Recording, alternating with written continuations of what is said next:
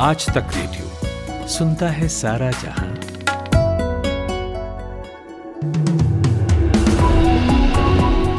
Hello good morning सुबह दस बजे का पाँच मिनट पॉडकास्ट आप सुन रहे हैं। मेरा नाम है खुशबू। संसद के बजट सत्र का आज चौथा दिन है। कार्यवाही सुबह 11 बजे से शुरू होगी। एक दिन पहले विपक्षी सांसदों ने अडानी ग्रुप को लेकर हिंडनबर्ग की रिपोर्ट पर चर्चा की मांग करते हुए हंगामा किया, जिसके बाद सदन की कार्यवाही को स्थगित करना पड़ा था।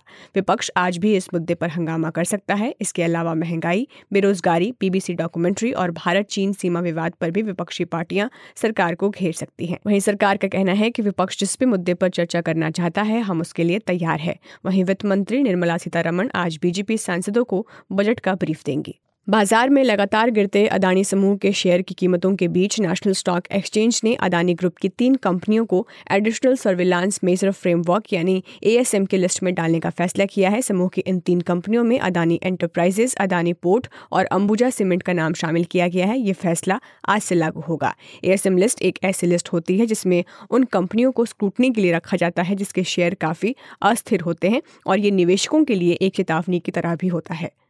बीबीसी की प्रतिबंधित documentary India the Modi question पर लगे बैन को हटाने को लेकर सुप्रीम कोर्ट में आज सुनवाई होगी। डॉक्यूमेंट्री पर रोक लगाए जाने के खिलाफ महुआ मोइत्रा, प्रशांत भूषण और एडवोकेट एम एल शर्मा ने याचिका दायर की थी। याचिका में कहा गया है कि बीबीसी की डॉक्यूमेंट्री पर बैन लगाने का सरकार का फैसला मनमाना और असंवैधानिक है। दिल्ली में मेयर चुनाव को लेकर आम आदमी पार्टी की याचिका पर आज सुप्रीम कोर्ट में सुनवाई होगी। एमसीडी में मेयर का चुनाव कराने के लिए आपकी उम्मीदवार डॉक्टर शैली ओब्रॉय की ओर से याचिका दायर की गई है। वहीं एमसीडी ने मेयर चुनाव कराए जाने के लिए एजेंडा जारी कर दिया है, जिसमें पहले मेयर, फिर डिप्टी मेयर और आखिर में स्टैंडिंग कमेटी के छह सदस्य चुने जाएँगे। दिल्ली नगर निगम के मेयर चुनाव अब छह फरवरी को होगा। केंद्र सरकार ने संसद में बताया है कि प्रस्तावित सर्च एंड सिलेक्ट कमेटी का काम कॉलेजियम के सहायक के रूप में काम करने का होगा और जजों की अंतिम नियुक्ति का फैसला कॉलेजियम के पास ही रहेगा। छह जनवरी को केंद्रीय कानून मंत्री किरेन रिजिजू ने चीफ जस्टिस डीवाई चंद्रचूड़ को लेटर लिखकर जजों की नियुक्ति की प्रक्रिया में सरकार के प्रतिनिधियों के साथ एक सर्च एंड सिलेक्ट कमेटी को शामिल करने का सुझाव दिया था। बजट पेश होने के दो दिन बाद ही अमूल ने दूध की कीमतें बढ़ा दी हैं। अब फुल क्रीम दूध तिरसठ रुपये की जगह, छियासठ रुपये प्रति लीटर, भैंस का दूध पैंसठ रुपये की जगह सत्तर रुपये प्रति लीटर हो गया है। अमूल दही और बाकी प्रोडक्ट्स के दाम भी बढ़ाए गए हैं। बढ़ी हुई कीमतें आज से लागू हो गई हैं। इसके पहले अक्टूबर दो हज़ार बाईस में अमूल ने दूध की कीमतें दो रुपये प्रति लीटर बढ़ाई थी। त्रिपुरा में भाजपा के राष्ट्रीय अध्यक्ष जेपी नड्डा आज इलेक्शन कैंपेन की शुरुआत करने वाले हैं। नड्डा इसकी शुरुआत अमरपुर से विजय संकल्प यात्रा के साथ करेंगे। वो चुनाव को लेकर राज्य के बड़े नेताओं के साथ बैठक भी करेंगे। असम सरकार आज से बाल विवाह के खिलाफ बड़ा एक्शन लेने वाली है। मुख्यमंत्री हेमंत विश्व शर्मा ने कहा है कि अगर कोई बाल विवाह कार्यक्रम में शामिल होता है तो उसकी भी गिरफ्तारी होगी। गुरुवार शाम को बाल विवाह मामले में सात लोगों को अरेस्ट किया गया है। सीएम ने ट्वीट कर जानकारी दी है कि राज्य में बाल विवाह के चार हज़ार चार मामले दर्ज किए गए हैं।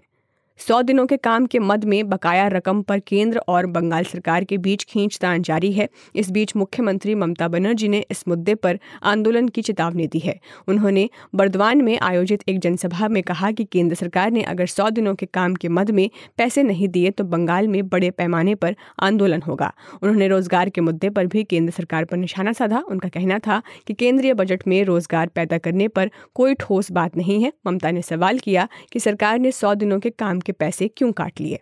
2016 के दादा साहब फाल्के पुरस्कार से सम्मानित दिग्गज अभिनेता और निर्देशक के विश्वनाथ का गुरुवार को हैदराबाद के एक निजी अस्पताल में निधन हो गया। वे बानवे साल के थे। पाँच नेशनल फ़िल्म अवार्ड, ग्यारह फ़िल्म फेयर अवार्ड और तेलुगु फ़िल्मों के सात नंदी पुरस्कारों से सम्मानित के विश्वनाथ का तेलुगु फ़िल्म में योगदान काफ़ी सराहनीय रहा है।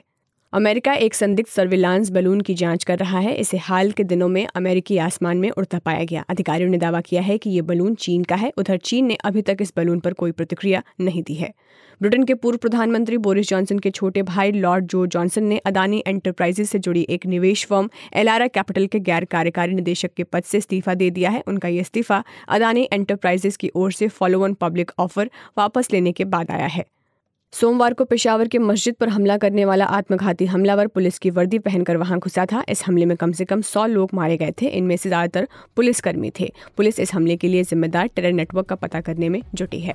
वहीं भारत, वेस्ट इंडीज और साउथ अफ्रीका की महिला क्रिकेट टीमों के बीच हुआ T twenty tournament South Africa ने जीत लिया है। तो मिलते हैं आपसे दोपहर एक बजे। तब तक के लिए नमस्कार। आप सुन रहे हैं आज तक रेडियो।